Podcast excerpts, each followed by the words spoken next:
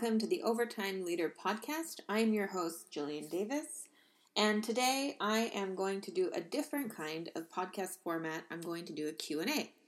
This was inspired by Nafisa, who has been on the podcast, who reached out to me uh, via a Twitter DM uh, with a question about someone on her team.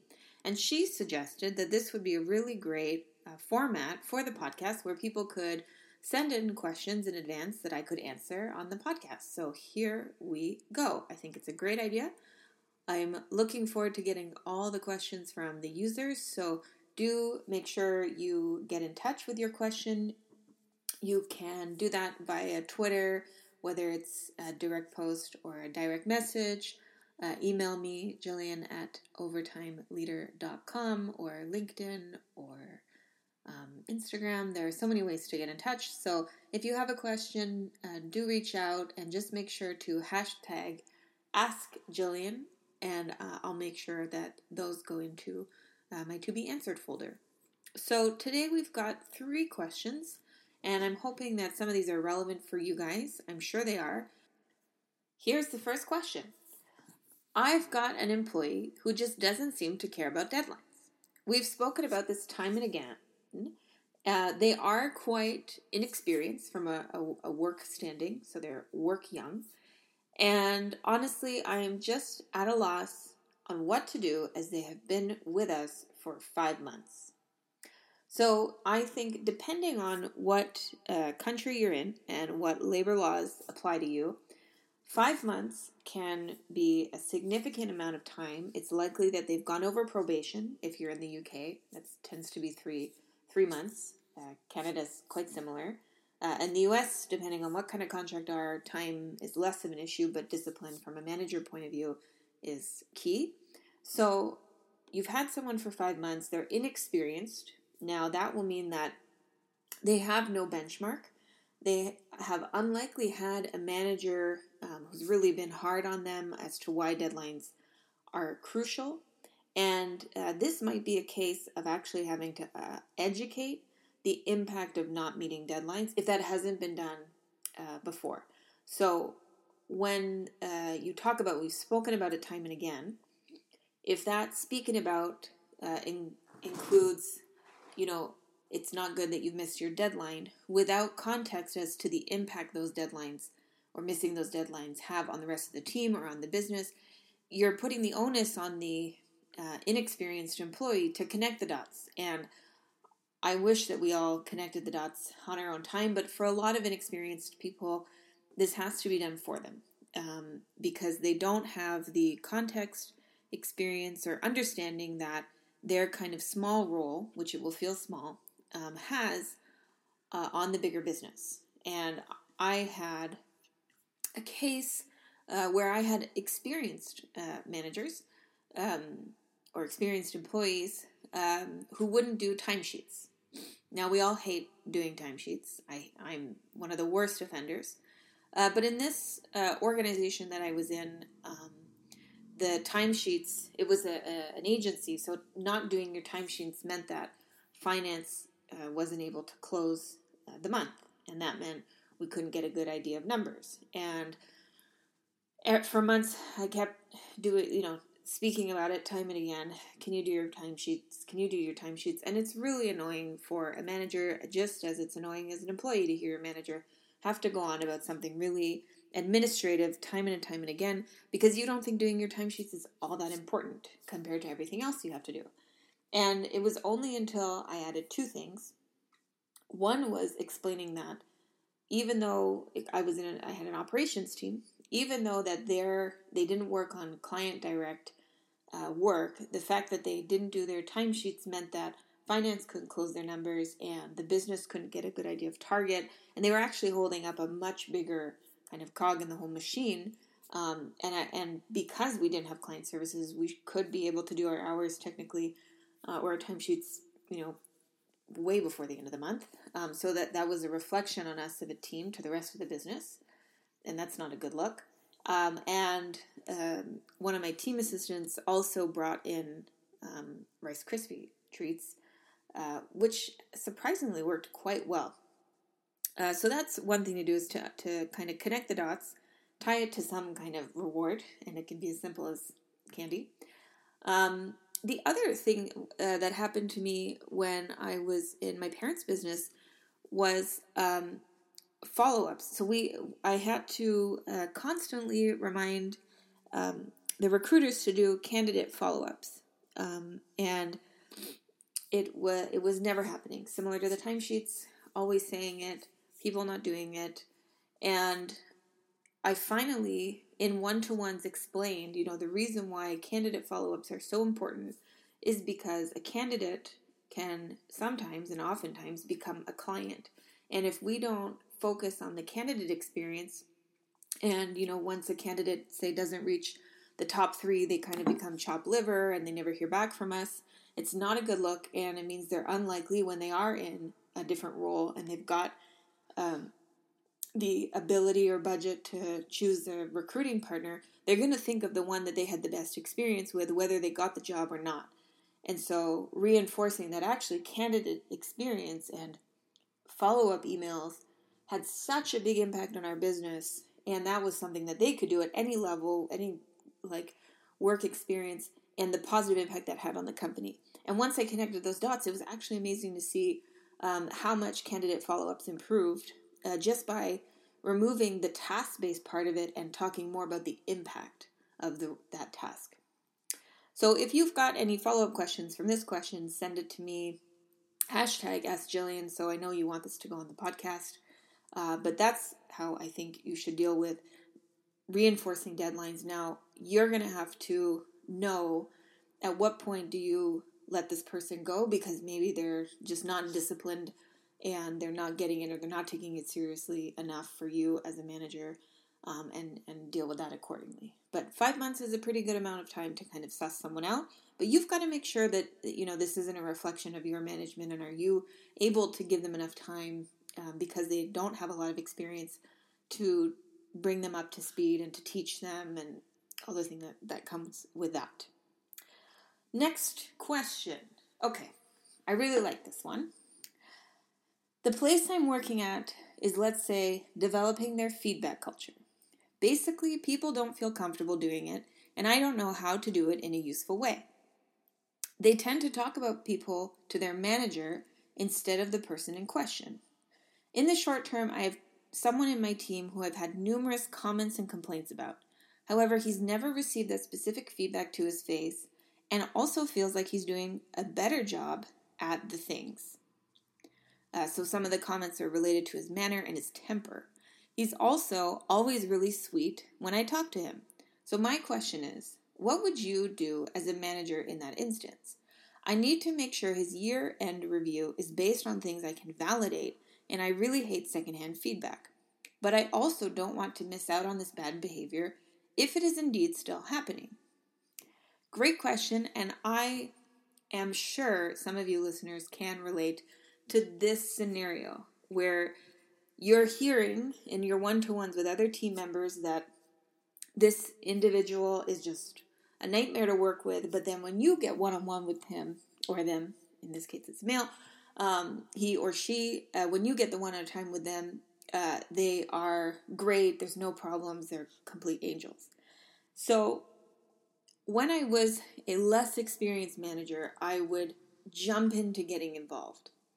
And I realized the danger of, well, the danger of using secondhand feedback is extremely dangerous. And it's much better as a manager to put the onus on these other team members that are struggling to work with him uh, to give that feedback and actually make that part of their deliverables. So we're not going to, I would actually use sentences like, we're not going to talk about this again until you've delivered some of this feedback and raised his awareness. And I would be there to coach them and set them up uh, so that they felt comfortable in giving that feedback. I would also reinforce that if by giving that feedback, um, and and I would also stress it should be written, written feedback, um, verbal first, but followed up in writing. Uh, that to encourage him to talk to me, the manager, um, and to talk it through. And therefore, one, you get the people that have witnessed the behavior to call it out and identify them, and therefore raising that person's awareness. And if they are being faced with a blind spot and it's really throw them for a loop, uh, to go see the manager to talk it through. And then that gives also the manager to start talking about it. But a manager cannot, at least in my belief, cannot act on secondhand feedback unless it's kind of like a super serious and significant offense. Um, another thing that can be helpful in this um, is a 360 degree review process or feedback process. And obviously, you don't want to kind of call someone out and only do it with them. So it's something any manager can kind of kickstart at any time of the year. It doesn't have to be at the performance review uh, point of view or point of time. Um, so a 360 review is very simple. You get you ask yourself a bunch of questions. Your manager asks, answers the same questions, and you get people that you work alongside to ask those questions. And the point is that you get a well-rounded 360 degree view of what it's like to work with you.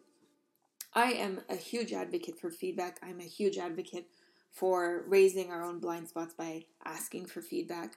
Um, I've seen some 360s go horribly wrong because people have used them as the one and only time to share what they think about the other person, and it can be a bombardment of negative surprises. And I would I always try to manage that properly. And and if people do have issues, to really either fix it and and talk to the person about it, uh, or to stop talking about it with me because it becomes a big waste of time.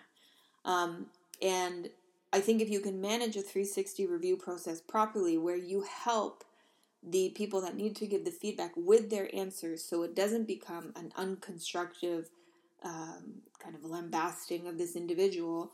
Uh, especially if it's anonymous, because then you know it's it, that that's horrible to get um, anonymous negative feedback from people that you're working with especially if you didn't know about it. Um, I don't think that can be very constructive and it can send someone on a very different path. As a manager, you really want to keep kind of your team's dynamics top of mind. So think about things you'll do that will um, increase the trust and comfort within the team so that they feel more comfortable uh, giving feedback to each other. Um, and lastly, I, I think it's, you know, important to remember that even if someone has a temper or has bad manner, um, sometimes they're really unaware of their impact. And that's one thing that I've picked up in the work that I've been doing is most people, you know, just have completely no clue that how they speak or how they raise their voice um, has a negative impact on the rest of the people that they're working with. And so people take that kind of observation and make judgments that they then continue to reinforce and never uh, tell that person that they feel that way. And it can be a huge shock uh, to that individual when they find out that actually their team thinks they're really rude or has a temper.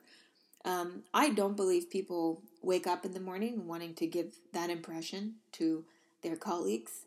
Um, I think, you know, it just gets lost in translation, and we all come from different backgrounds and you know how we speak to each other in our families our friends this all can translate in very different ways so I always go in with the assumption that the person isn't deliberately um, going in with that kind of bad behavior and isn't deliberately trying to cause issue in the team. And that can sometimes help with giving the feedback um, because it you're just you know raising awareness of how it feels to you because it's not fact. Just because you've perceived that behavior in that way does not make it fact and it doesn't make it right or wrong. And what you're doing with feedback uh, or what you want to encourage your team to do with feedback is to just um, help this person's raise awareness that actually when you speak like that i interpret it as bad manners or tempers. You may not um, in, intend on giving away that uh, impression but that's how it's been received. And i'd love to find a way to work together uh, where you know i don't walk off feeling like you've got a bad temper or you're angry. Um, so yeah so as a manager in this case i would spend a lot of time making these individual uh, team members feel comfortable to the point that they are able to give that feedback in a constructive way. Uh, but I would also put boundaries out on them and say, listen, I can't keep talking about this every week. Um, I can't do much with secondhand feedback, so you guys are really going to have to feel comfortable and, and, and figure this out on your own and when it happens and, and i'm there to support you and to reinforce that you know if things don't go well that maybe he should talk to me and then i can move that conversation forward and the last question that i have um, and and obviously if you've got things to add um, or if you've got scenarios that you think actually i did the complete opposite and it worked out really well um, send them in give me the feedback i'll share it with the community i think this is the whole point of overtime is to give people these insights um, because we all go about things differently, and uh, I don't think there's a wrong or right approach. Um, so, last question. Hey, Jillian, I've been asked to run a session for all the line managers at my company on making the most out of one to ones with direct reports. I wondered if you had any material on, or you could suggest any good material um, that maybe you've used before. So, I think one to ones are the foundation between the relationship um, between manager and employee. Uh, those one to ones should be sacred time and um, needs to be uh, dealt with accordingly. And I've seen a lot of managers brush them off, um, don't put in place any structure. Uh, don't put in any kind of like formal note taking or uh, documentation and it's really just used as a casual coffee catch up. Now, those are good, but they should not replace the formal one to ones that you should be having with your team members on a very regular basis. Now, I don't think there's any strict cadence that you need to follow. I have found that when I've got larger teams with mixed levels of experience, I adapt my um, amount of one to ones on a case by case basis. So um, I might have a more junior person who is uh, going through a learning curve, and we might meet twice a week to kind of just keep on top of stuff. I might have someone else who you know is feeling comfortable but still uh, relatively inexperienced, and we'll meet once a week. I might have someone that's more experienced, and we'll meet bi-weekly. And then I've had some people where you know they don't love the formal thing, but when they do reach out for help, um, I, I you know make them a priority but i always make sure to have a one-to-one at least once a month uh, no matter how experienced or how much of a self-starter and go-getter they are and that's for two reasons one to keep on top of what they're doing and making sure that they're in line focused and give them an opportunity to give them any updates or feedback and two to just get in good practice of documenting all the relationships with the people that you manage uh, I think we only appreciate the importance of documentation once we've gone through a negative performance case where we've kicked ourselves for not documenting stuff. Um, so I always say your future self will thank you if you get in the habit of documenting the meetings you have with your employees. And I just like to be prepared for worst case. And even though some people might be great right now. You never know what can happen, and you will hate yourself for not having uh, strong documentation. So get in that habit. Um, one of the resources that I absolutely love to use when looking at um, conducting one to ones is the framework that I've shared before in one of the newsletters um, from NOBL. Uh, Bud Caddell was on the podcast uh, at the end of last year. He's the founder of NOBL. NOBL helps uh, leaders manage change in uh, within their organizations. And they've got a really great resource center. And they shared in it how they conduct their one to ones. And they've got six steps. And I always provide this as a baseline when managers are looking for any kind of framework because you can kind of cherry pick which steps make sense to you.